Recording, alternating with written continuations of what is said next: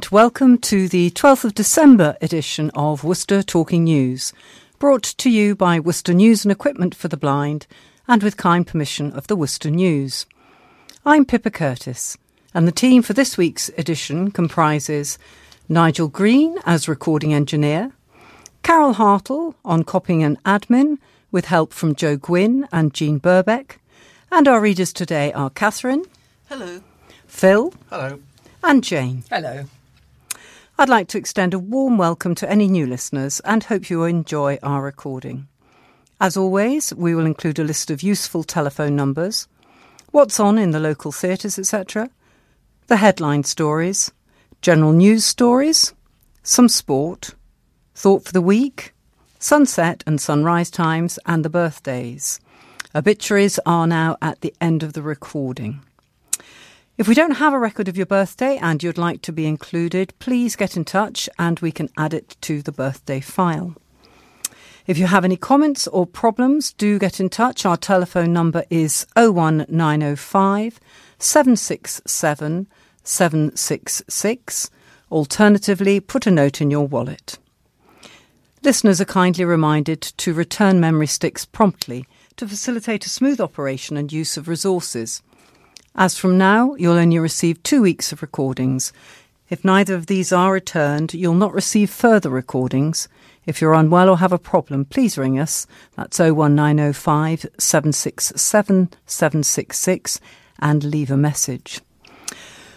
As I'm sure you know, all our recordings are now available as podcasts via the Worcester Talking News website.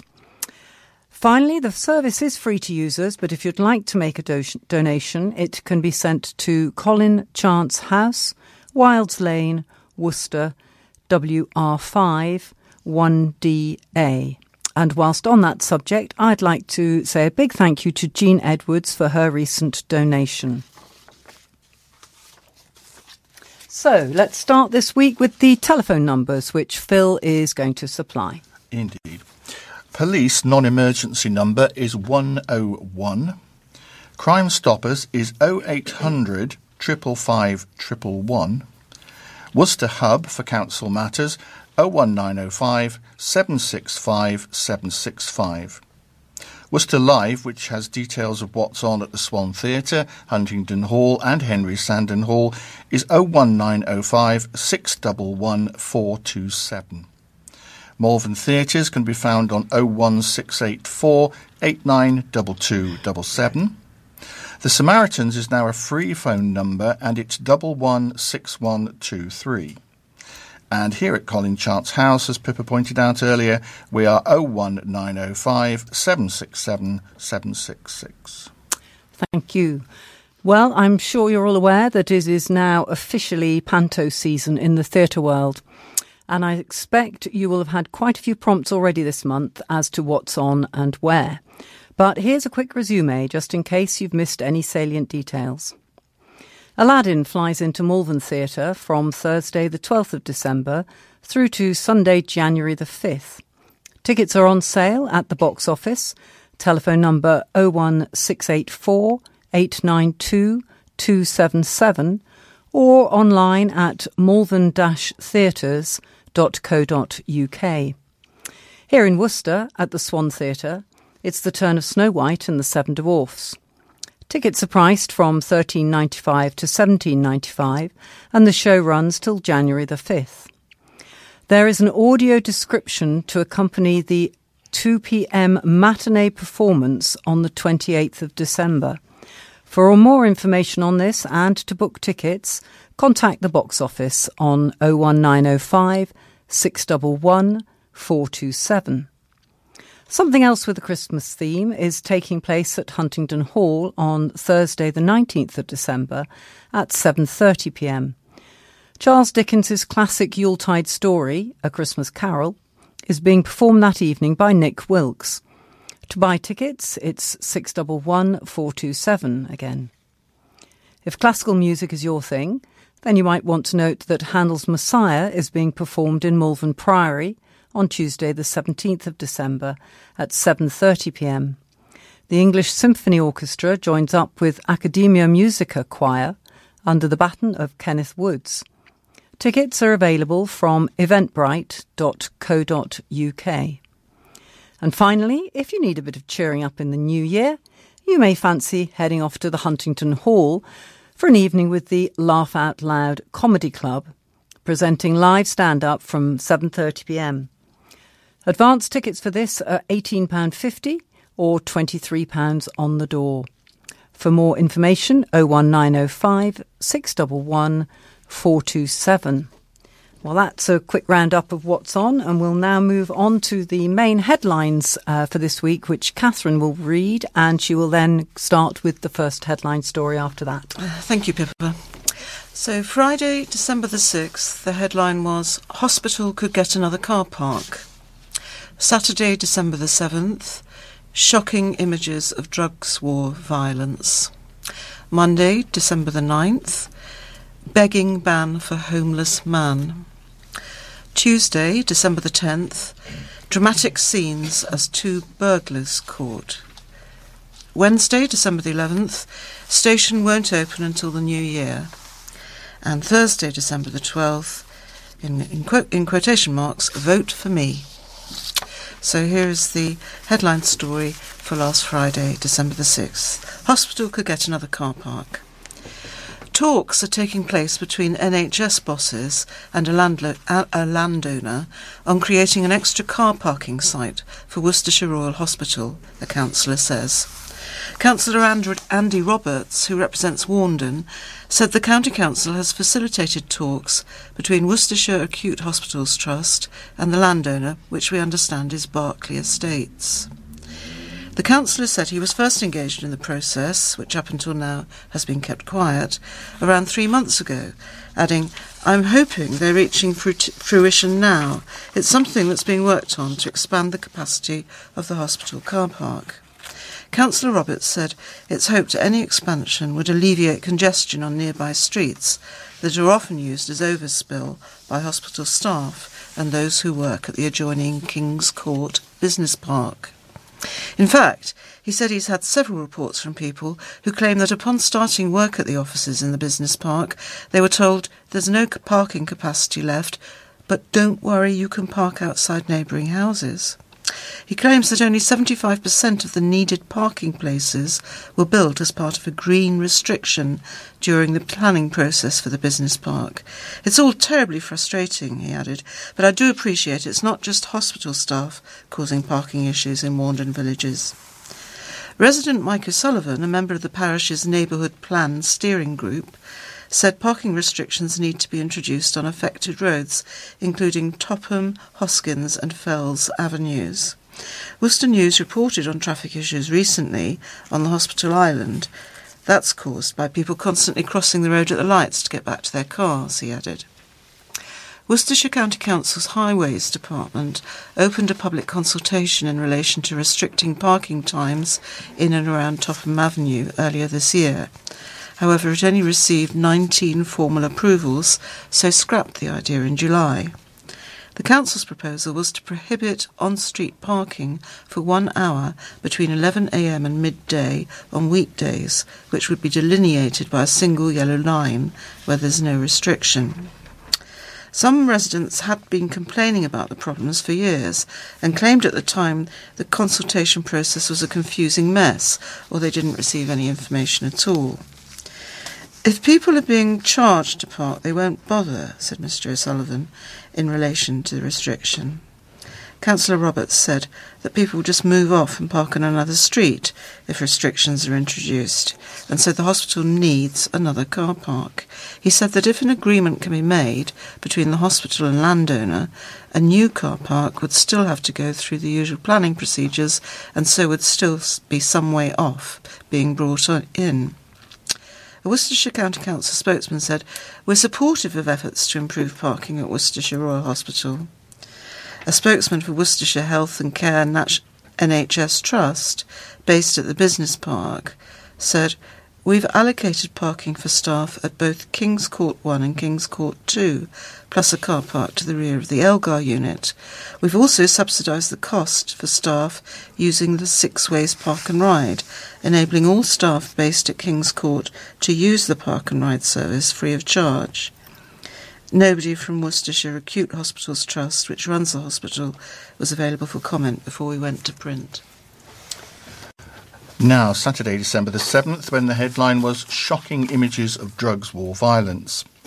Shocking images show a child cowering in fear as a hooded dealer shoots a pistol at a drug rival's house in broad daylight. The pictures, taken by CCTV, were shown to the jury during a trial at Worcester Crown Court. One of the photos shows Tommy Lee Jauncey, dressed all in black, shooting at the house of Luke Bridger in Carlisle Road, Ronkswood, Worcester, as a child clings to a gate, ducking down when he sees the gun. Though an imitation firearm was used, the orange pistol had been painted black to make it look like a real gun, something Jauncey and others had been warned not to do by the owner of the City Gun Shop where it was purchased. Seconds later, Jauncey's accomplice, Scott Futrell, also hooded, can be seen levelling a crossbow at the front of the same house, shooting a bolt at the doorframe during the attack, which took place on August 30, 2017. The prosecution say it was part of a turf war in Worcester.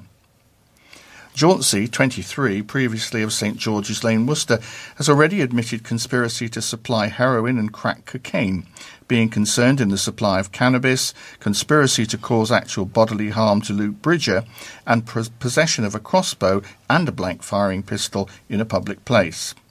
Futrell, 28, of Chedworth Drive, Warndon, Worcester, has admitted conspiracy to cause ABH to Mr Bridger and possession of a crossbow in a public place.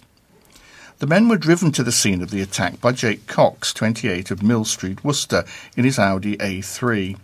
Cox has already admitted both drugs conspiracies and the conspiracy to assault Mr. Bridger.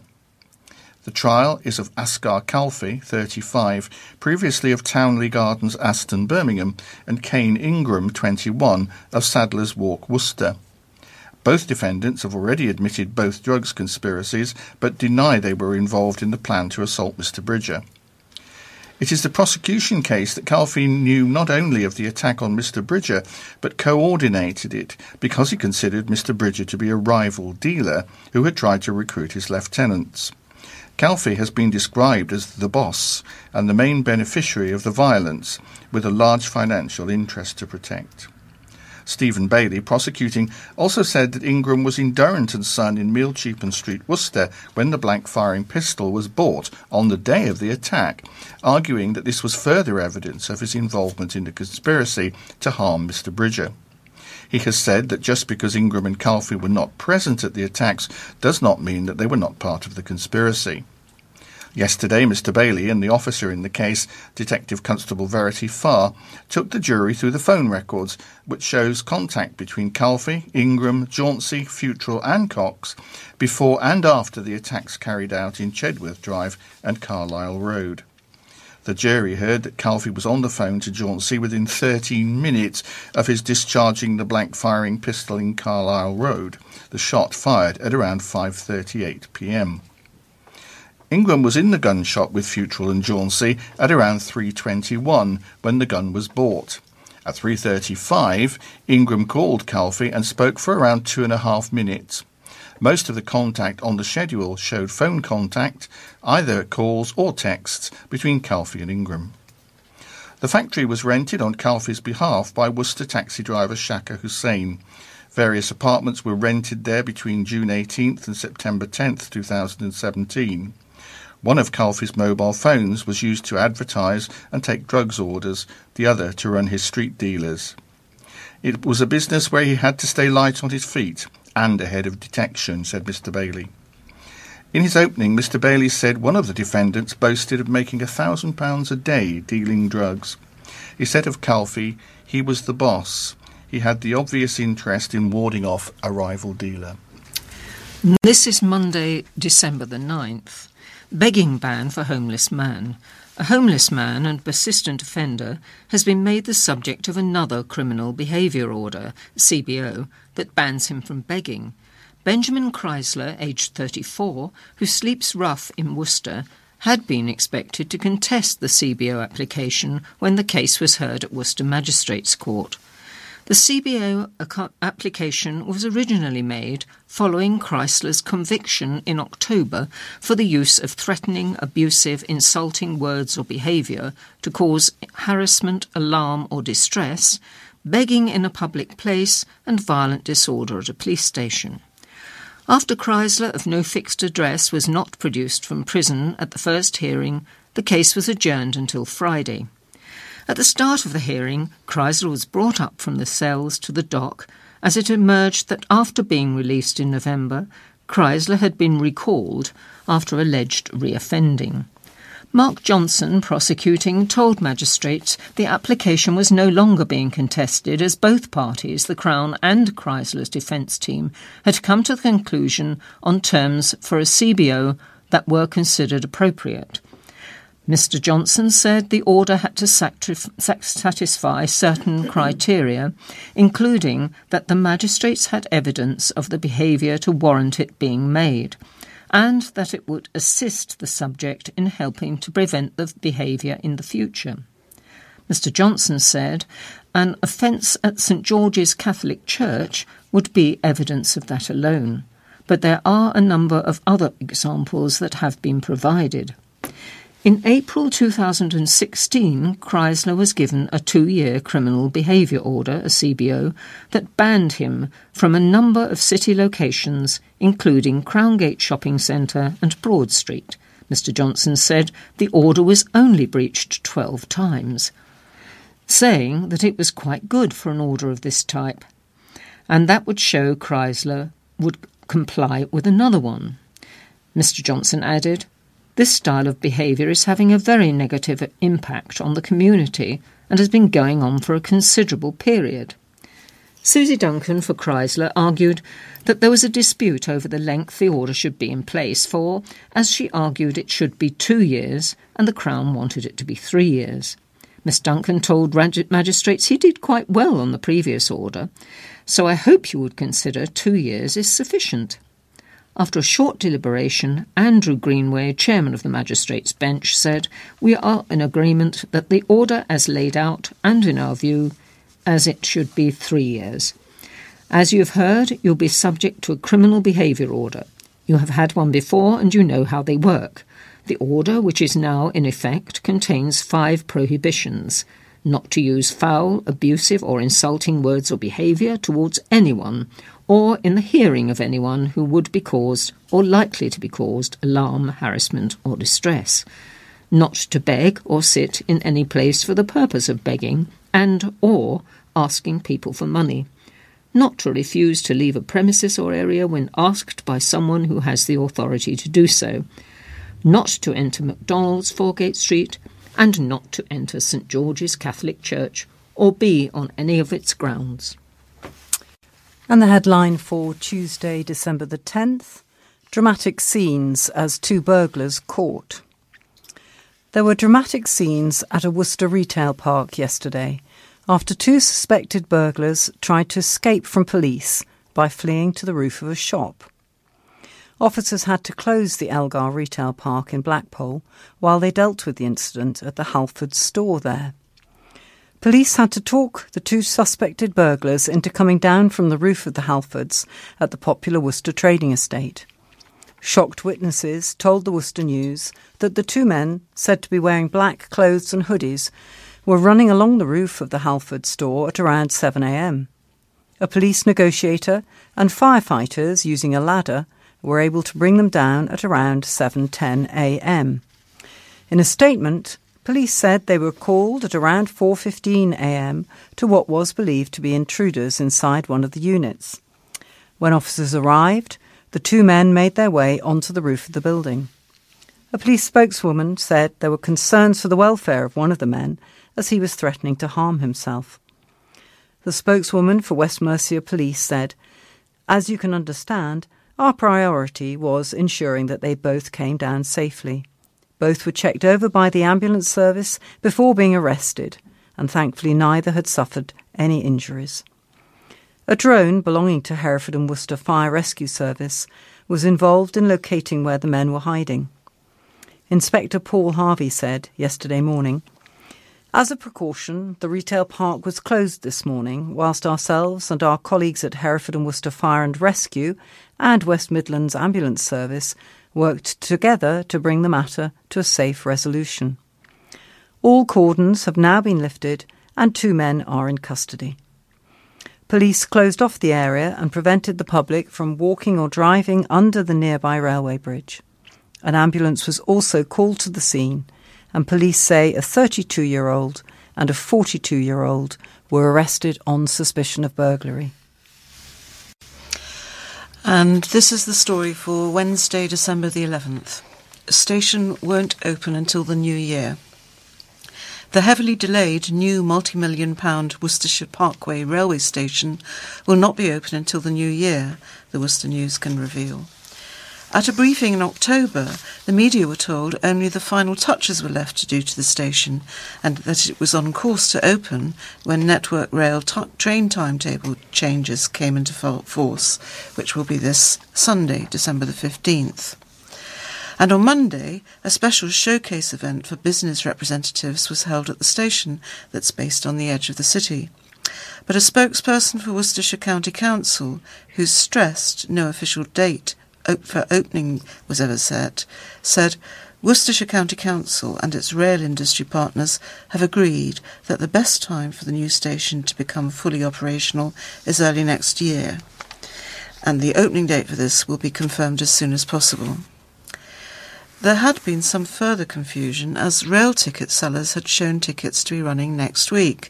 On Monday, Great Western Railway showed a train running at 9:10pm from the station to London Paddington on December the 16th, while Network Rail also showed the same train running on its app. The Worcester News has also heard that Great Western Railway has been writing to customers who had pre-booked tickets for the station, apologising for the delay, saying, "I'm sorry this will affect your plans to travel to or from the station this month.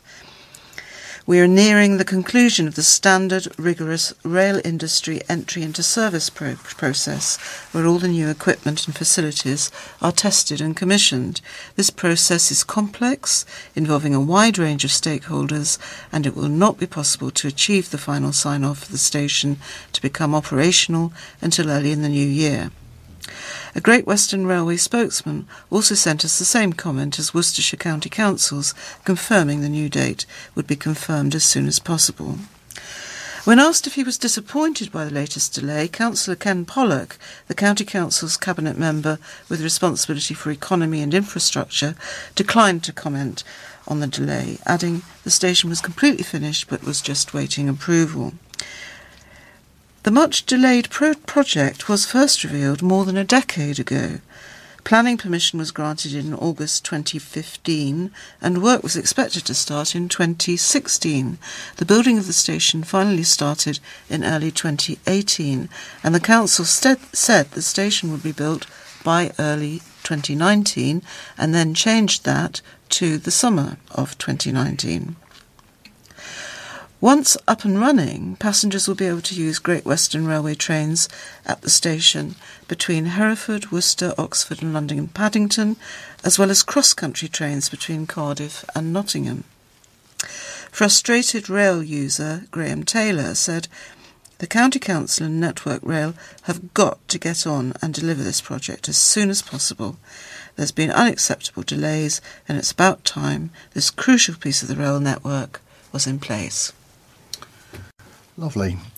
Now, Thursday's headline, not surprisingly political. "Vote for me," it cries out, and there are pictures of all 5 candidates in the Worcester City constituency.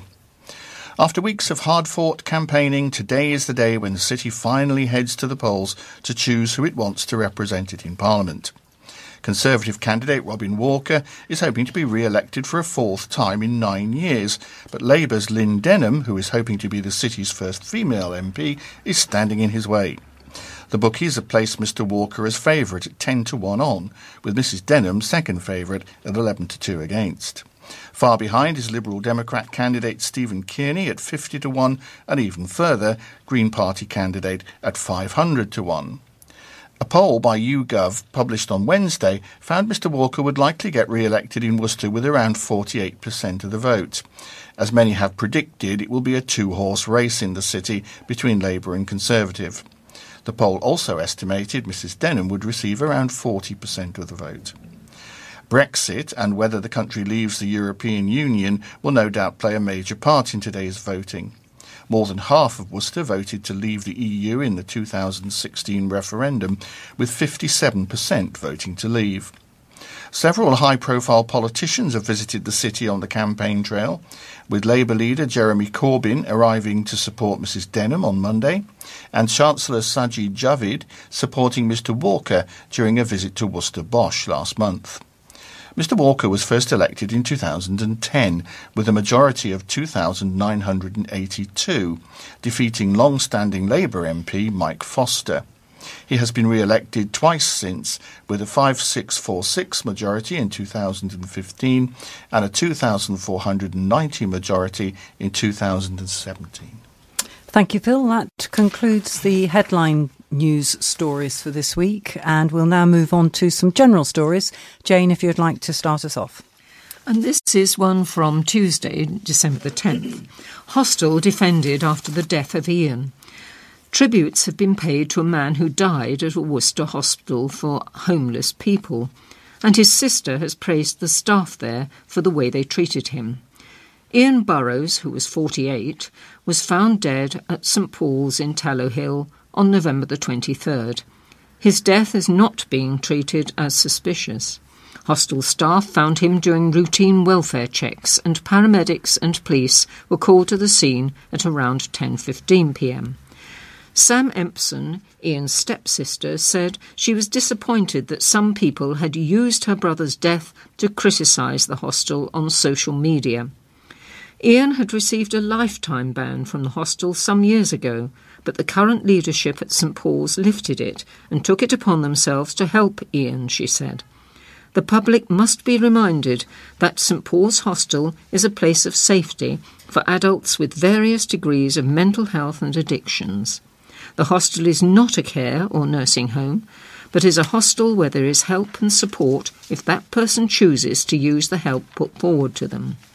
Sam added, like Ian, there are many residents who most often will not engage with this support and will continue with their lives as they choose to. I am more than happy with all the support by St Paul's, and I'm disappointed that particular people are using this person's sad and unfortunate ending to life to try to satisfy their own disgruntled ends. This will unfortunately not change the dreadful circumstances that happened on November the 23rd. Staff at St Paul's said Ian will be remembered as a remarkably quiet, always polite, and a fan of watching TV or sitting in the garden with a cigarette.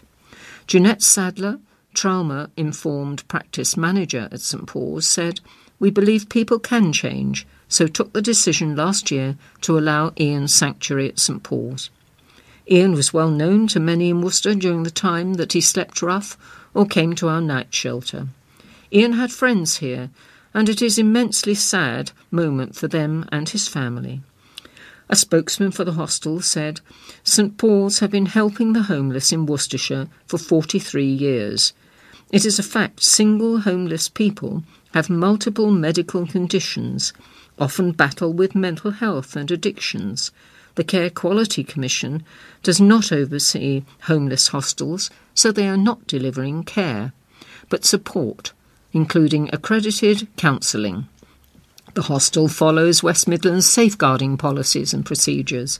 Jeanette added, we're trying to help single homeless people who have care and support needs but do not meet the thresholds for adult social care. The team do a brilliant job without all the resources they need and for a group of people who many in society just walk by. The vitriolic words by a few individuals on social media really is beyond the pale. Ian's tragic death is not the first in our 43rd history, and, sadly, I doubt it will be the last. Ian will be buried on Friday, December the 20th at Fladbury Crematorium. And here's a story particularly relevant to this time of year. Christmas trees will be collected and recycled to help a local charity. Fortis Property Care, a subsidiary of Fortis Living, which is part of Platform Housing Group, will take part in St Richard's Hospice's two-day event in January, where they will help collect and recycle hundreds of Christmas trees. The recycling initiative takes place on Friday, January the 10th and Saturday, January the 11th.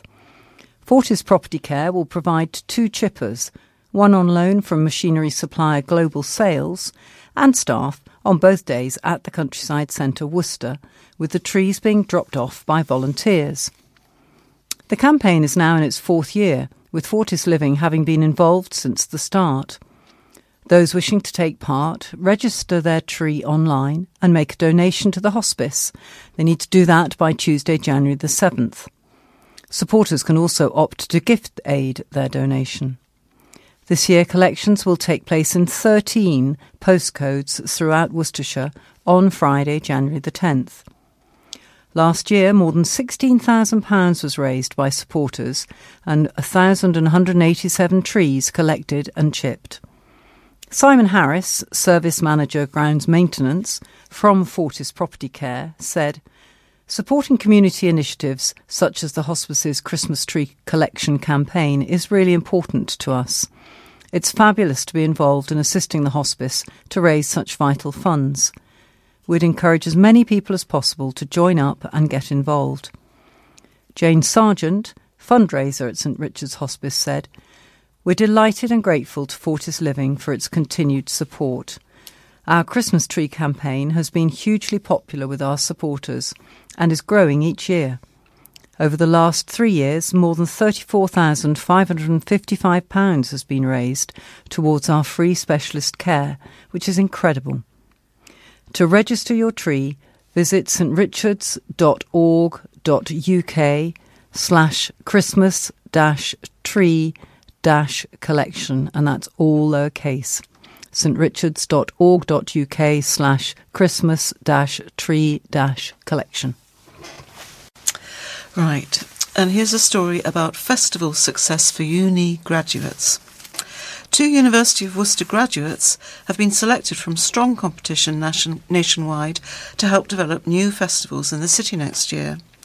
Maria Magdalena Mineva has been appointed to the role of Festivals Graduate Producer, working with the Arches Worcester Festivals team to stage 4 new festivals in the city. The 4 new festivals are Light Night, Atmosphere, Disrupting the Norm and the International Story Festival. Maria Magdalena graduated with a Master of Theatre from the University of Worcester in July and has recent experience of festival production from her producing role working on the Try Me, Love Me festival presented at the Midland Arts Centre in Birmingham and the University of Worcester this year. She said, "I'm incredibly excited to join the festival team. It's an amazing opportunity for a young graduate to learn and grow professionally and personally in the arts industry, as well as bringing art and culture to our community here in Worcester." Thomas Brown has been awarded the Graduate Commission opportunity for Light Night Worcester, the first of the new festivals taking place in 2020. His proposal, submitted in response to a call-out for an original, creative, digital or light performance or installation, wowed the selection panel with its ambition and clear portrayal of the festival theme, which is connections. Thomas, who's only just graduated from the university with a Master of Art in Creative Media, said, "When I saw the Light Night Worcester Commission opportunity, I knew I had to go for it, to have the chance to make more video art in such a beautiful city, with its people, for its people. It's the best first step into the arts industry I could have wished for. I'm looking forward to working with the festival's team to produce my next video installation." He has just a few weeks to produce his dual projection-based video installation piece, which will be part of the Light Night Worcester programme on Thursday, January the 16th, from 5:30pm to 10:30pm. David Broster, head of the School of Arts at the University of Worcester, said, "We're delighted to see that 2 of our graduates have been snapped up to work on this really exciting project for Worcester. I'm sure they will make a hugely positive contribution. We're really excited about the forthcoming festivals and the opportunities that this whole project will create for even more of our graduates. Thank you. Some bars set to face stricter rules. The number of city centre bars where drinkers mostly stand up could be held to stricter licensing policies by the council, it has been revealed. Worcester City Council has recommended it changes its policy to limit the number of vertical drinking establishments looking to open between midnight and 6 a.m. This change is a bid to put a stop to irresponsible drinking and increase alcohol-related crime. Late-night takeaways would also be held to the stricter rules. According to public health figures from last year, there are almost 11 premises selling alcohol per square kilometre in Worcester, and that's nearly 10 times higher than the national average. The council's review of its licensing policy found that the majority of bars and clubs that had little or no seating were associated with the majority of crime and disorder. Previous data also found that people standing tend to drink more than people sitting down and talking. Takeaways serving food after 11 p.m. also saw a lot of crime and disorder. West Mercia Police had asked for the city's cumulative impact zone, which looks to protect areas which have a high density of licensed bars, restaurants, clubs and takeaways from crime, disorder and antisocial behaviour, to be extended to cover a greater area of the city centre. The council already has a zone which covers most of the city centre. In June, police asked the council to extend the zone to make it simpler, and the council's review of its licensing policy found there was little evidence to justify an extension. The proposed zone would have run from, are you ready for this? Castle Street and along the Severn up to Worcester Cathedral, along Fish Street, back through City Walls Road, Spring Gardens and St Paul Street, around Lowesmoor and up Sanson Walk, before rejoining Castle Street through Taylor's Lane. Police said the licensed bars, restaurants, clubs and takeaways in close proximity with each other is clearly linked to an increased level of crime and disorder. Police figures show the number of incidents within the current zone increased 11% between 2016 and 2018. The number of alcohol-related incidents also increased by 35%. The zone plays an important part of the process when the council decides on whether to grant licences. Applying to open a late-night premises within the zone shifts the burden onto the applicant to prove opening it would not contribute towards crime and antisocial behaviour. The Council's Licensing and Environmental Health Committee met on December the 9th to make a decision on whether to agree to an 8-week public consultation on the changes. And this is a story about travellers. The city seeing a fall in traveller caravans. There's a picture above it of an illegal traveller camp at King George V playing fields in July last year. Fewer traveller caravans are pitching up in Worcester than a decade ago, figures reveal, all of them on authorised sites. Members of traveller community have accused Conservative Party of treating them as political footballs for pledging to tackle unauthorised traveller camps, despite a decline in their number across England. Councils carry out a count of traveller caravans in their area twice a year to provide a snapshot of the numbers in permitted and unpermitted spots. It includes those who lived in by gypsies and travellers, as well as non-traditional groups who live in movable homes. Ministry of Housing, Communities and Local Government data shows that traveller caravans were counted on all sites in Worcester in July, down from 40 in July 2009. None of them were in unauthorised locations. The trend in Worcester differed to that across England, where around 23,000 caravans were counted in July, an increase of a third in 10 years. But the number on unauthorised sites dropped 17% to 3,082 over the same period. In July 2018, we reported on an unauthorised traveller camp in King George V playing fields, Brickfields. The Conservative Party has pledged in its election manifesto to tackle unauthorised traveller camps by giving police new powers to arrest and seize the property and vehicles of trespassers on unauthorised encampments. The document adds, we will make intentional trespass a criminal offence, and we will also give councils greater powers within the planning system. The Traveller Movement, a charity that fights discrimination against the Gypsy, Roma and Traveller community, said, "The national figures show that only a tiny minority of travellers reside on unauthorised land. Why is this government pouring so much money into this issue when it would cost far, far less to provide sites?" said Yvonne McNamara, the group's chief executive. While local authorities pump millions annually into removing unauthorised encampments, the other issues facing communities are ignored. This includes high rates of anxiety and suicide, poor health outcomes and school exclusions. Praise for work on anti-bullying. Staff and pupils at a Worcester preparatory school have received an award for their anti-bullying work.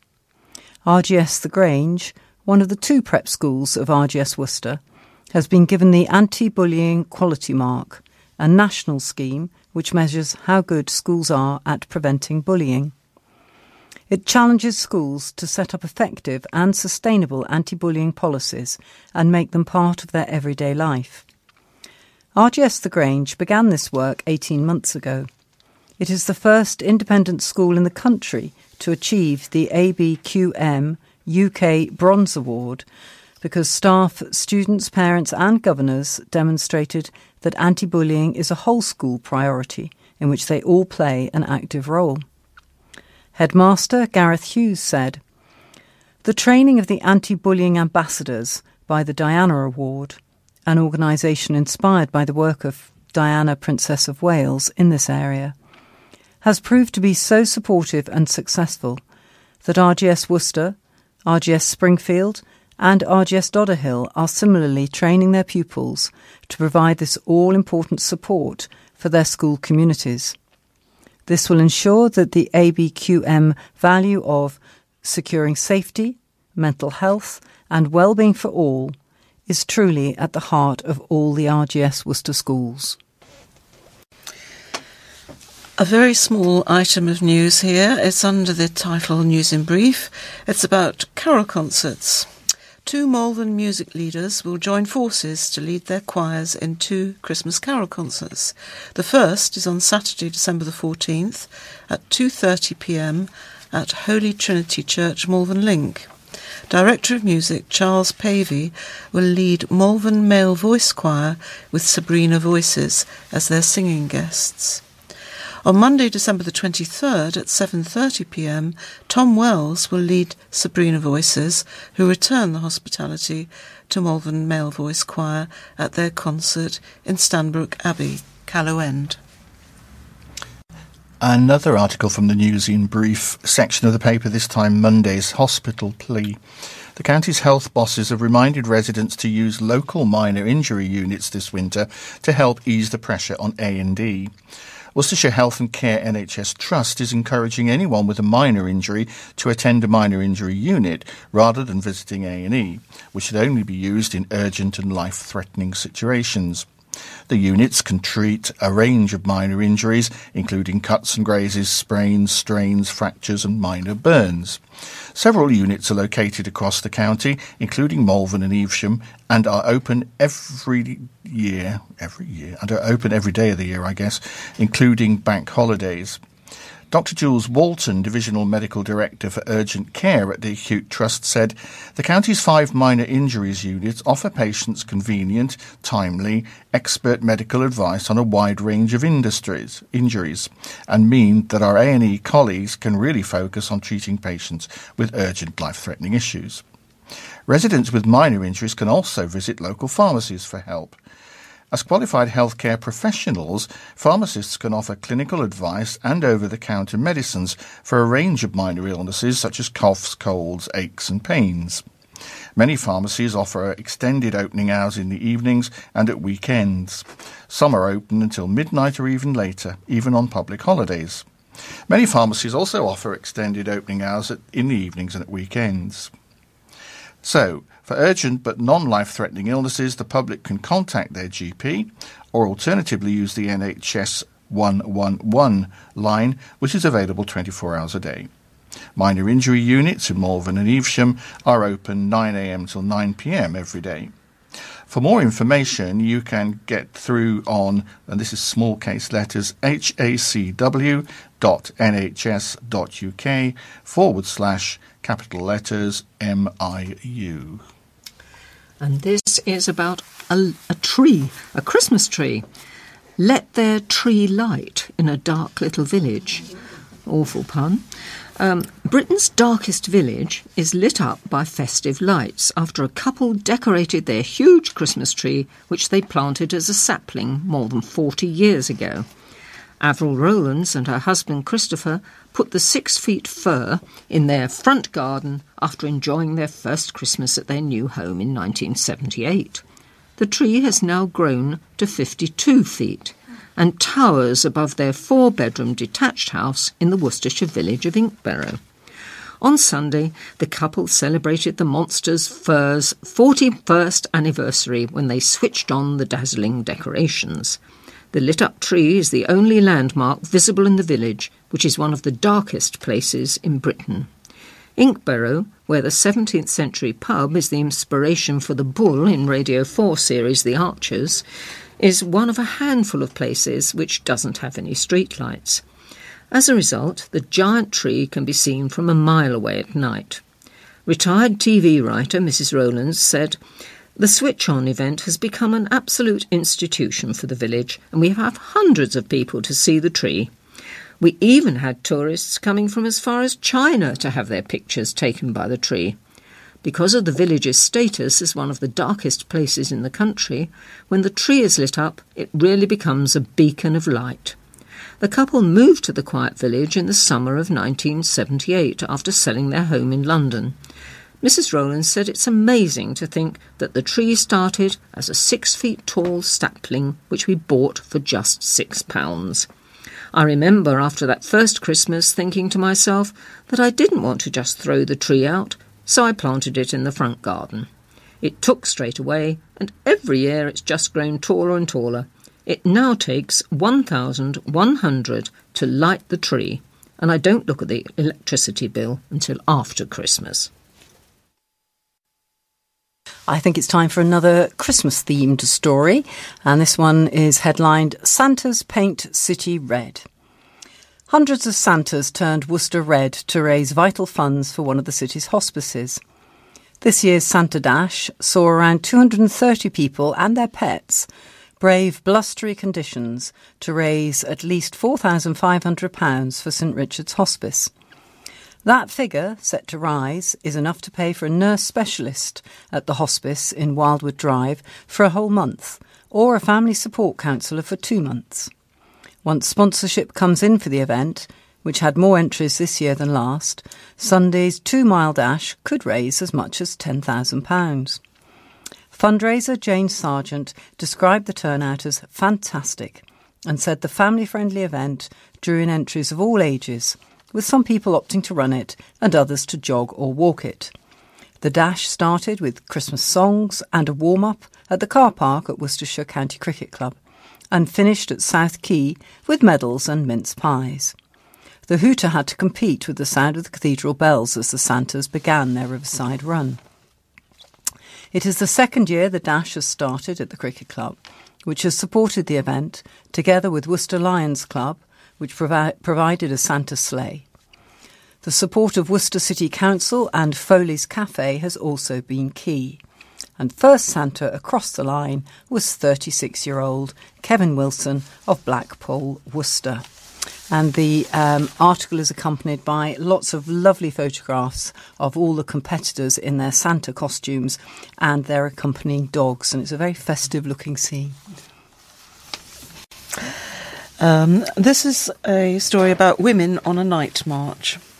Activists marched through the city centre blowing green trumpets and whistles to reclaim the night. Around 50 protesters attended the rally to raise awareness of violence against women, but also to highlight the importance of everyone feeling safe when outside at night. The march organised by the Worcester Community Trust, started at 6:30pm and went on until 8pm last Thursday. People of all ages came together to raise awareness about reclaiming the night. Ruth Hayward, the CEO at Worcester Community Trust, said, "The local Worcestershire community demonstrated a real sense of solidarity and really did reclaim the night. The work we do with women suffering domestic violence is so important, and events such as this really highlight the need for it. Half of all women will experience domestic violence, sexual assault or stalking during their lifetime, yet just 3.3% of all cases of rape end in a conviction. In Worcestershire alone, police recorded 1,186 sexual offences in 2015 to 2016, which was an increase of 27% on the previous year's figures. These shocking statistics inspired Worcester Community Trust's Dawn Project to organise the march. The Dawn Project supports women who are or have been in an abusive relationship and aims to give them the emotional aid they need to regain their self-confidence. The women behind the project, funded through the South Worcestershire Community Safety Partnership, want three things to come from the march. First of all, to take the onus off women when assault cases are reported. They say victim blaming causes women to feel responsible for their own safety on the streets. Secondly, they want to break the silence. 42% of victims don't tell anyone, so activists want to normalise talking about these experiences to encourage other sufferers to come forward. And thirdly, the third goal is to call on authorities to take action and to work to tackle street harassment across the UK. And this from Friday's newspaper. Police officers won't face disciplinary action. A police officer who called a woman an attention seeker and a Christmas turkey while she tried to allegedly self-harm in her custody cell will not face any disciplinary action. Police Constable Ashley Bloor was accused of holding his knee down on an unnamed woman's leg for 4 minutes when restraining her at Worcester Police Station in the early hours of December 15, 2017. PC Bloor was also accused of calling the woman an attention seeker and a damsel in distress in front of colleagues and saying, "Merry Christmas, everybody, there's your Christmas turkey," while she tried to tie jogging bottoms and a dressing gown around her neck. David Time, chair of the disciplinary panel, said PC Bloor's comments were not offensive or derogatory, and his behaviour was not found to have constituted gross misconduct. He said PC Bloor's damsel in distress comment was spontaneous, and his use of force was justified and necessary. He said the officer's turkey comment was not about her looks. Sergeant Lloyd Buffery will also face no disciplinary action for allowing male officers to be present when they removed the woman's bra and tracksuit bottoms. Both police officers were cleared at a disciplinary panel meeting at West Mercia Police Headquarters at Hindlip, heard on Thursday, December the 5th. The unnamed woman had been arrested for assaulting her partner at home and later charged with kicking two police officers and spitting at another. In closing, Ian Bridge, representing Sergeant Buffery, said the police officer was concerned by the mere presence of male officers in front of the woman. Due to a lack of female officers present to deal with the woman, Mr. Bridge said Sergeant Buffery had done the best he could with the tools that were available to him and had listened to the advice of the female officers. Sergeant Buffery admitted he had told officers to remove the woman's bra, but did not agree to officers removing her tracksuit bottoms. Mr. Bridge said Sergeant Buffery, who was due to retire next year, had been commended 3 times and was honest and trustworthy. Colin Bannum, representing PC Bloor, said the police officer was not proud of his comments and was only trying to lighten the mood. He said the need to use force was abundantly plain. Cicely White, representing West Mercia Police, asked PC Bloor why he was able to write in his notebook twice whilst still kneeling on the woman if he was so concerned that she could become violent at any moment. Ms. White said PC Bloor's comments were plainly disrespectful. And now a piece about Worcester Lions Club, which celebrates its 50th anniversary, with a special celebration at Worcestershire Cricket Club. The Mayor of Worcester, Councillor Al Adita, and his wife Nazim Akhtar recently joined Worcester Lions Club members as well as other Lions Club's representatives from around the country and other dignitaries at the Graham Hick Pavilion to celebrate the 50th anniversary of the Worcester Club's charter being presented. Over the years, the club's provided service to numerous organisations and good causes around the city. It is probably best known for its grant scheme that runs twice yearly in partnership with the Worcester News. The club is also known for its Christmas sleigh that tours the city during the run-up to Christmas, with the majority of the money raised going towards the grant scheme funding. The duck races held in Gallivelt Park during the St George's Day celebrations and the Worcester Show are also organised and run by members of the Worcester Club. In 1972, the club twinned with the French Orléans Doyen Lyon Club, and for many years the members of the two clubs held exchange visits and funded joint projects. Jeff Lewis from Worcester Lions Club said, "Through the Lions Club's International Foundation, the club has helped fund both national and international disaster appeals. Club members have hosted other young people attending youth camps. Another youth project that the club is involved with involves students that attend New College Worcester Lions Club, are always in need of Loom members to enable them to carry on the work of organising events and providing direct support to individuals, groups and good causes in our community." For more details about Worcester Lions Club, visit worcesterlionsclub.org.uk or email worcester@lions105m.org.uk. New Guide to County. Two award-winning journalists have penned a new travel guide showcasing the very best of Worcestershire. Chris and Teresa Green, who run Worcester-based media consultancy Chris Green Media, were commissioned to write Welcome to Worcestershire by Kingfisher Guides. The hardback book will be placed in hotels across the county to inspire visitors to make the most of their stay in the region. Chapters cover Worcestershire's history, tourist attractions, shopping, nightlife, sport, arts and culture, eating out, and surrounding areas of interest, including Shakespeare Country, Herefordshire, and Birmingham. Teresa Green, a former sports and travel writer who's lived in the county for more than 30 years, said, "Writing this book during an English summer was a real treat. There are so many fascinating places to explore on our doorstep, from the lush Malvern Hills to New Road, the world's most picturesque cricket ground." Experienced author and former Radio 5 Live and Radio 4 broadcaster Chris Green, who was born and bred in Worcester, added, "As a Worcestershire Ambassador board member, I'm proud to promote the county as a great place to live, work and spend leisure time. Being involved with Welcome to Worcestershire has confirmed just how much residents and businesses have to shout about." Right, well, after that interesting article, here's another article discussing views on Worcester, and this one's slightly more controversial. An opinion article by a Worcester News reporter has sparked a conversation about drug abuse in Worcester. In Monday's Worcester News... this Monday's just gone. Court reporter James Connell wrote of how an increase in homelessness and aggressive begging, drunkenness and drug abuse were ruining the beauty of the city.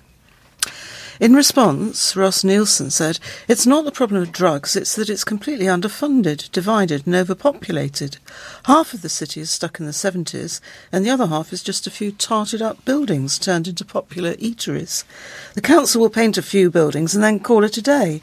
It needs far more services and places for the neediest, such as addicts and the homeless." However, Russell Hayward said, "Most of the homeless people are addicts, that's why they rough sleep, as no shelters allow drugs or alcohol in them and people under the influence. Nobody forced them to take the stuff, so I have not much sympathy for them, to be honest, having seen what they do when housed." Sue Purcell said, 13 years ago is just the time we moved here from Bristol, which was getting unsafe to walk about on your own there. There were drugs, problems everywhere, traffic, horrendous buildings, vast amounts of houses, but no extra doctors and hospitals, and Bristol was sinking under the weight of so many needy people. Ring any bells? Oh yes, it sounds just like Worcester now. Samantha Bailey, on the other hand, said, "The grass is no greener on the other side. Worcester isn't any different to every other city." Si Moore said, "Worcester City is stunning. Yes, it's true it does have its bleak parts, but doesn't every city all over the world? Worcester is beautiful. There aren't many cities in the West Midlands that have a wonderfully historic cathedral on a hill, with amazing green views in every direction, a gorgeous meandering river with more swans than I've seen anywhere else." Jamie Arnold, "It's the lack of taking responsibility for their own actions that lands people in this mess." Right, okay. Dad barred from pub. A dad has been barred from a pub after he claims he made a complaint over being asked to move tables during lunch with his family. Michael Ostrovsky from Warndon claims he was asked to move tables while eating his meal at Bluebell Farm because the table was reserved for other customers. However, he claims there was no sign on the table suggesting that it was reserved. He made a complaint to the pub in Hornhill Road and then was told he was banned from it. Mr. Ostrowski, aged 41, said, "What upsets me was the reply to my complaint. It's unacceptable. I feel angry. It's unfair treatment against me. This meant we lost a nice family lunch and the kids were unhappy and they didn't understand why we had to leave. It's the first time I've been barred. I shouldn't have been treated like that. I was not abusive. I hadn't been drinking as we had the kids with us and we left the premises quietly." Mr. Ostrovsky claims he lost nearly £70 as the family decided to leave part way through the meal after being asked to move. He said he was offered another table, however it was on the opposite side of the pub. "We didn't want to move over there during our meal. The kids were playing in the children's playing area and they were confused." Nigel Anderton, business development manager, replied to Mr. Ostrovsky's complaint over email. He said, "Having thoroughly investigated this matter, I am satisfied that issues of this nature are most appropriately decided at local level by the licensee, who, in this instance, confirms that you are barred from the premises and will not be permitted to enter the Bluebell Farm in Worcester in future. Subject to not discriminating against customers on grounds of race, sex or disability, a licensee has total discretion over who is allowed to enter the premises and who is asked to leave. We do not intend to discuss the issue further or make any additional comments in this respect." Mr. Ostrovsky and his family visited the Worcester pub on September 28th. He made a complaint on September the 30th and claims that he received the response from Mr. Anderton on November the 9th. The Worcester News contacted Bluebell Farm for a comment. However, it did not respond before going to print. And this is about what you will eat on Christmas Day. I don't know what you want, but a quarter of Brits prefer curry. It says so in the Worcester News. It may be hard to imagine Christmas Day without turkey and all the trimmings, but nearly a quarter of Brits, 23%, would rather eat a curry on the big day, according to research released today. The research from Subway supports the launch of its new festive menu, designed to give guests the freedom to enjoy what they really want this Christmas. The research found that 11.5 million Brits don't enjoy the traditional Christmas roast, with over a third, 36%, saying they'd rather eat something totally non-traditional. Nearly a quarter of us, 24%, regularly complain that turkey is dry, and a third percent would prefer our dinner served with roast chicken, 35%, or beef, 24%. An astounding 23% of us admitted that we'd rather tuck into a curry on the big day, with other popular alternatives including steak, 18%, pizza, 18%, and Chinese, 13%. Traditional pigs in blankets may also be facing extinction, with a fifth, 21%, of Gen Z choosing to give them a miss this year. According to the independent spokesman, psychologist Greg Tucker, many more of us may prefer to skip the traditional Christmas roast, but feel the need to persevere in order to get into the festive spirit. I promise you, she does not make these stories up. This is a nice feel-good story about a golden wedding delight for couple. A couple who met through mutual friends are celebrating their golden wedding. Joy Borton, 73, and David Borton, also 73, first met when they lived in Worcester, but now live in Kempsey. Courting lasted around 4 years before David popped the question at the Jockey Inn in the village of Earl's Croom. He had asked for his sweetheart's hand in marriage earlier during their courtship, but Joy felt she was not quite ready for the big leap, being in her early 20s at the time. But she was sure he was the one from the moment they first met. When the time was right, she dropped hints to David and she said yes when he asked, although he did not go down on bended knee. They married at St George's Catholic Church in Sansom Place, Worcester, followed by a 2-week honeymoon in Paynton, Devon, which they thoroughly enjoyed. Mr Borton said, "The secret to a happy marriage is when you are both independent but also enjoy spending time together. It's something you have to work on and not take for granted." Mrs Borton said, "We've always talked about any issues we've had. It's important not to let anything fester, which is something we've never done over 50 years. Don't go to bed in a mood with one another. Sort it out before you sleep." Family members will celebrate with them in the next couple of days, and they have 2 children, James and Lydia, and 2 grandchildren. And I hope they have a lovely celebration. Right. Well, congratulations to them. Now, here's what I think is probably quite a customary, cautionary article about Christmas after the story about curry. Beware of the hazards of Christmas celebrations, especially at home. During the festive period, more than 80,000 people a year need hospital treatment. The common causes are cuts, falls and burns, often resulting in a trip to A&E. It's normally the case that because your home is likely to be full of friends and family enjoying the Christmas festivities, accidents can more easily happen. But with a little care and forward planning, most accidents can be avoided. The kitchen is the most dangerous place to be, with hot fat, boiling water and sharp knives being the main danger, so keep children out of the kitchen until cooking is finished and ensure that any spills are wiped up. Stairs are also a danger area and should be kept free of obstacles, especially if you have elderly guests who may require the upstairs bathroom. Even the pleasant tradition of opening presents, decorations, fairy lights and Christmas tree all carry their own dangers, with stabbing and cutting fingers while opening presents being top of the list. Statistics show that more than 1,000 people are injured by falling off a chair or ladder when putting up the decorations or decorating the tree. It's a fact that 350 people suffer an electric shock when erecting Christmas lights, and it's not uncommon to hear of young children swallowing light bulbs and even eating broken baubles, so do not leave young children unattended. Stress, mistletoe or hollyberry poisoning, eating warmed-up meats and rich food tummy are also possible. However, the chief mischief maker when it comes to accidents in the home is alcohol.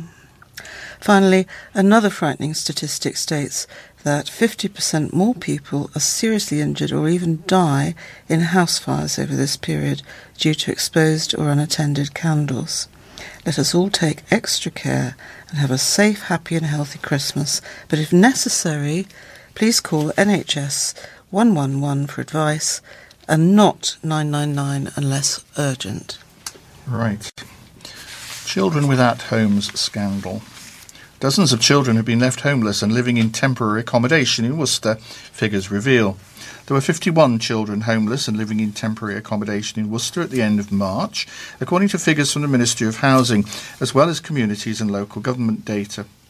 The analysis was done by housing charity Shelter, which estimates a child was made homeless every 8 minutes across Britain last year, with many staying in cold and cramped spaces and uprooted from friends. A city council spokesman said, "Families with children become homeless for a wide variety of reasons, often to do with changes in their circumstances or problems with their accommodation. When families who are at risk of homelessness approach us, our specialist housing service works with them to try to find ways for them to remain in their current accommodation. If that's not possible, our statutory duty to house any families with dependent children comes into play. We have recently taken on the management of 4 family houses to support this important work. We aim for no family to be in bed and breakfast accommodation for more than 6 weeks. Across the West Midlands, the figure stood at 7,400. The charity's analysis suggests that around 4,900 young people across the region became homeless during 2018 and 19. That's equivalent to 14 every day. Across Britain, 183 children per day become homeless, enough to fill more than 2 double-decker buses, and almost 67,000 over the year. If the rate remains the same this month, around 4,600 more children will lose their home between the start of December and Christmas Day.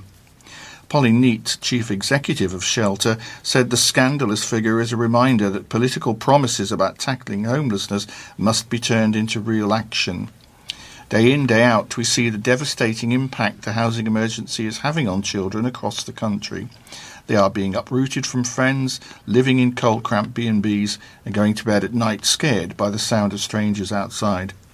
Every child has the right to a safe home, and if we act now, we can help get them to a better place. And now here's a scam warning over new bogus calls from Amazon. Worcestershire residents have received bogus calls from people who say they work at Amazon, threatening to take money from their bank account. Police say the calls are a scam and advise people never to give out bank details. They also say to hang up and wait for 10 minutes to ensure that the call has been disconnected before calling the police on 101. Officers say also have Officers say have advised residents to remind elderly residents, neighbours, customers and friends about these scam calls and not to give anyone their bank details over the phone. A spokesman said, "Don't trust anyone who calls you about your bank details." The latest scam phone calls were experienced by residents in Kidderminster. Fraud can also be reported to fraud specialists via the Action Fraud Contact Centre by calling 0300 123 2040. Thank you, Jane. That concludes the general news stories for this week, and we will move on to sports items now. And I'll start with a story about the potential relocation sites for Worcester City Football Club. And the story is headlined, "Trusts Optimism Over Return to City." The potential is very high for City, that's Worcester City Football Club, to be playing back in Worcester next season, with club chiefs running the rule over ground share alternatives. City addressed supporters at the end of last month, presenting the options of a possible move to Six Ways, which involves takeover by Warriors owners Colin Goldring and Jason Whittingham, or renting a redeveloped Claines Lane under the current ownership model. The Six Ways option was openly scotched by Goldring in a recent interview with Worcester News, but city bosses are trying to rekindle talks. Claines Lane was supposed to be completed and able to host Step 6 football, the level below cities, by September, but landowners Worcestershire FA have now asked Worcester City Council for a £750,000 loan to complete the project. The extra work required to bring the ground up to standard to host city matches would have to be funded and grants accessed by the club. Top brass remain tight-lipped on their preferred options, but Worcester City Supporters Trust Chairman and Club Director Dave Wood reckons it is possible to bring about a return to Worcester by the summer of 2020, under the right circumstances. Right, and here's a rugby story. Worcester Warriors lock Anton Bressler has become the latest player to commit his future to the club by signing a contract extension. Bressler has become a crowd favourite since he arrived at Six Ways from Edinburgh 2 years ago as a key line-out jumper, ferocious tackler and aggressive ball carrier. I've really enjoyed my time here. I've fitted in easily, I get along with the coaching staff, and I just enjoy everything about Worcester as a city and as a club, Bressler said. I think we're going places and I want to be part of something big. There's definitely potential for us to become not only a top six club, but if we stick to our processes and our plan, we can do even better than that. Bressler, who's 31, was born in Namibia and played Super Rugby and Currie Cup rugby for Sharks in South Africa before he joined Edinburgh, where he first worked with Alan Solomons, now Warriors Director of Rugby. I've worked with Solly since 2014, so I know what he expects from his players. It's easy for me to fit into that plan, Bressler said.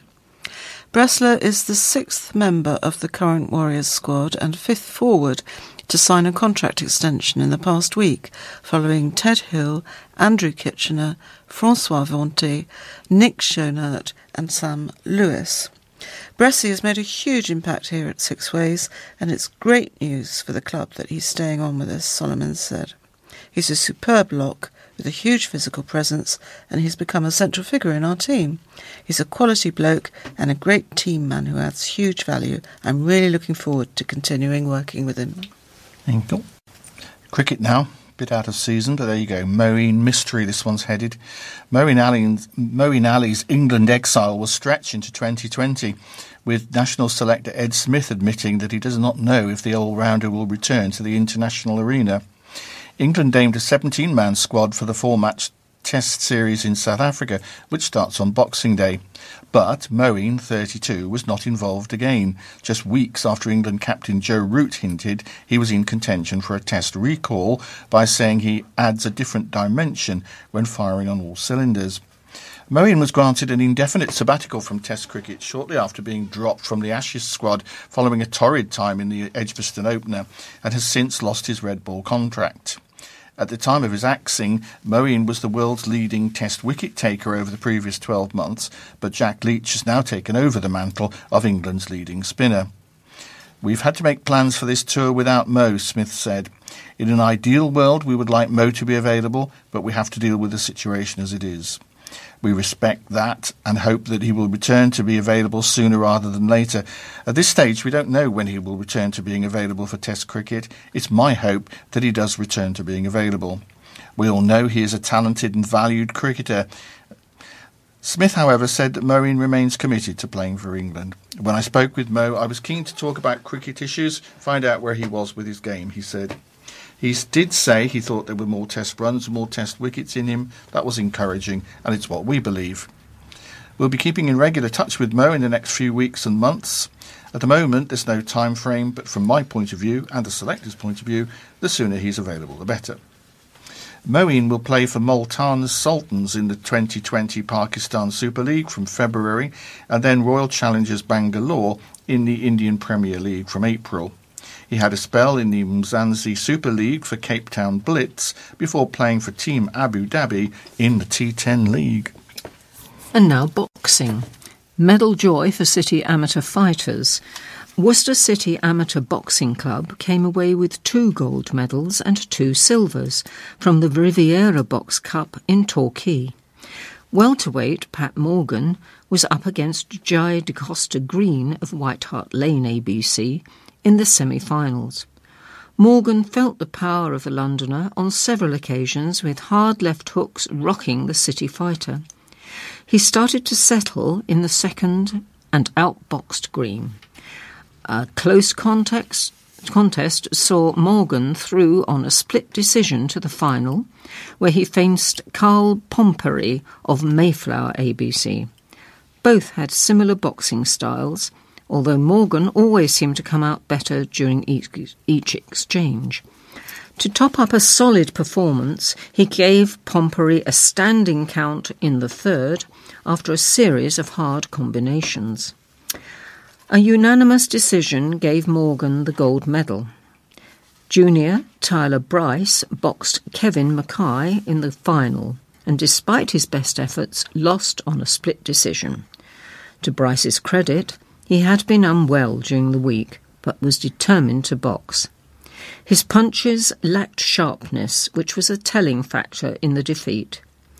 Junior James Scarrett also picked up a silver medal after losing to Liam McCluskey of Torbay ABC on a split decision.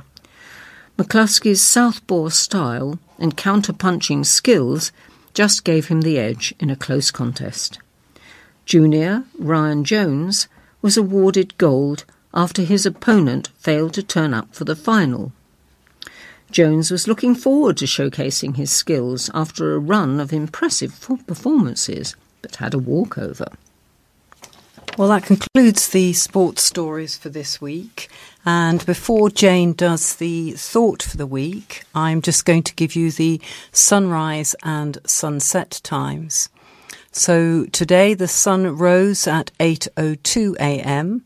and it set at 3:57 p.m. So I hope that's helpful. Jane, if you would like to do thought for the week, and then I will do the birthday file. This is from Isaiah, verses 2 and 6. The people walking in darkness have seen a great light. On those living in the land of deep darkness, a light has dawned. For to us a child is born, to us a son is given, and the government will be on his shoulders. And he will be called Wonderful Counselor, Mighty God, Everlasting Father, Prince of Peace. Thank you, Jane. Well, this is our last recording for the year. There will be a break of 2 weeks.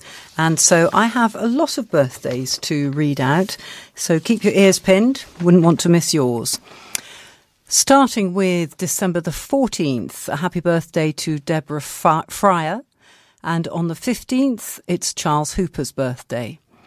17th of December, happy birthday to John Denny. And 2 days later, on the 19th, Robert Hayes and Mandy Atkinson will both be celebrating. Birthdays over the Christmas break and the New Year. On the 23rd, it's Mary Lazenbury's birthday. On Christmas Eve, the 24th, Vera Keenan celebrates. And then on Boxing Day, Pete Stacey. I always feel sorry for people with birthdays around Christmas, so I hope you have an extra specially happy one, you three. On the 27th, it's Lynette Williams' birthday. And finally, on the 29th, it's Barry Hurd's.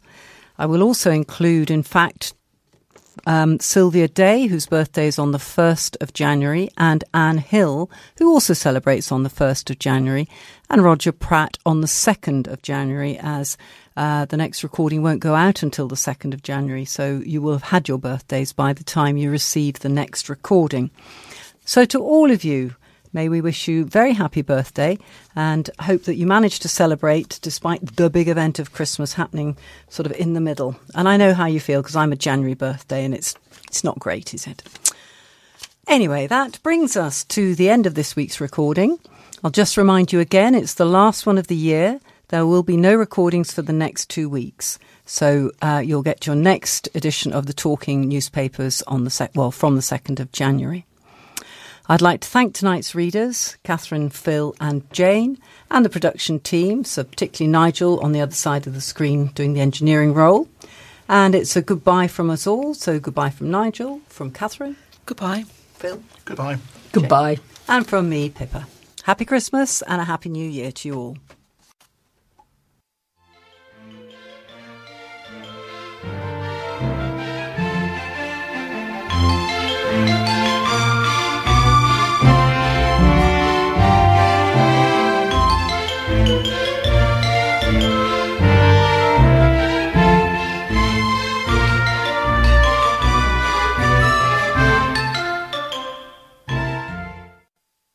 Anne Evans, née Rosser, passed away peacefully on November the 7th, 2019, aged 74 years.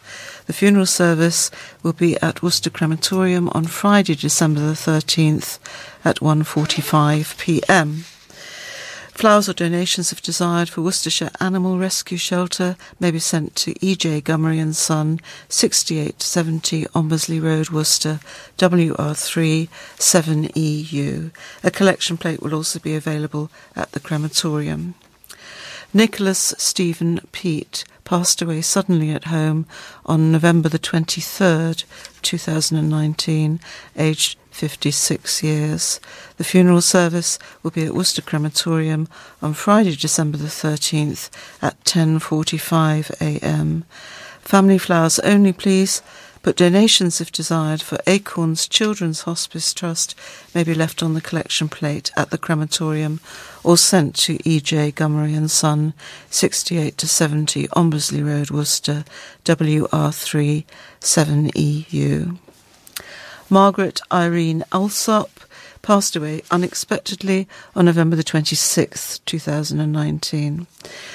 The funeral service will be at Worcester Crematorium on Wednesday, December the 18th at 10 a.m.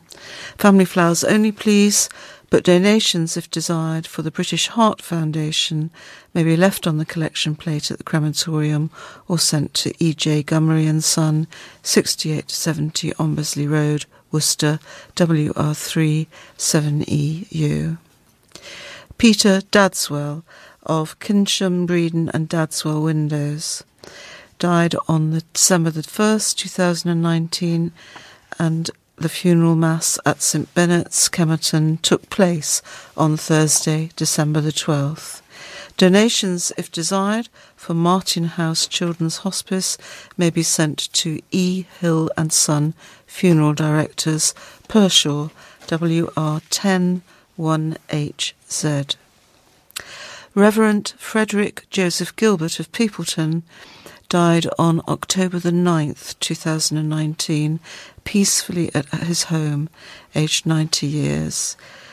There will be a Requiem Mass at St Nicholas Church, Peopleton, on Friday, December the 20th at 1 p.m. No flowers by request. Donations for St Nicholas Church, Peopleton, may be sent to E. Hill and Son Funeral Directors, Pershore, WR10 1HZ.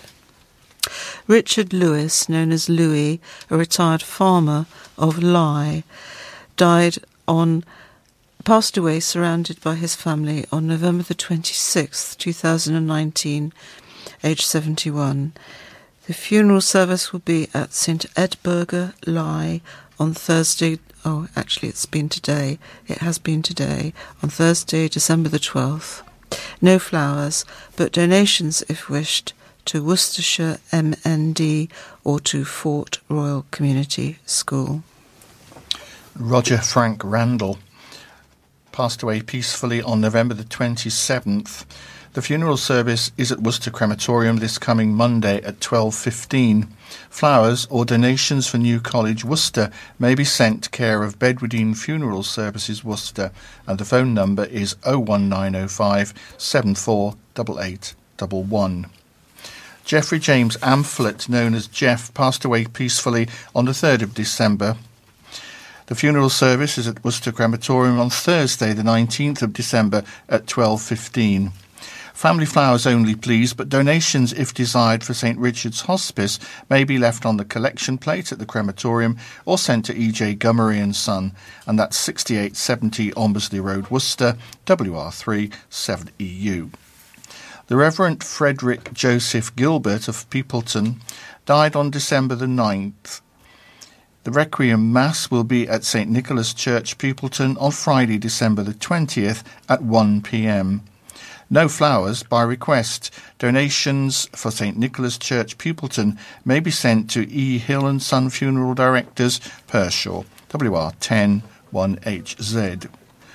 Derek Hugh Longdon passed away peacefully on November the 29th. The funeral service will take place at Worcester Crematorium on Wednesday, December the 18th at 12:15. Family flowers only, please, with donations to the RNLI or Midland Air Ambulance, sent care of Bedwardine Funeral Services, 30 Bromyard Road, Worcester, WR2 5BT. David Kenneth Marchant passed away peacefully on December the 6th. The funeral service will be at Worcester Crematorium on Thursday at 3:15. Family flowers only, please, but donations, if desired, for St Richard's Hospice may be left on the collection plate at the crematorium or sent to E.J. Gummery and Son, 6870 Ombersley Road, Worcester, WR3 7EU. And when I said Thursday, I meant obviously December the 19th.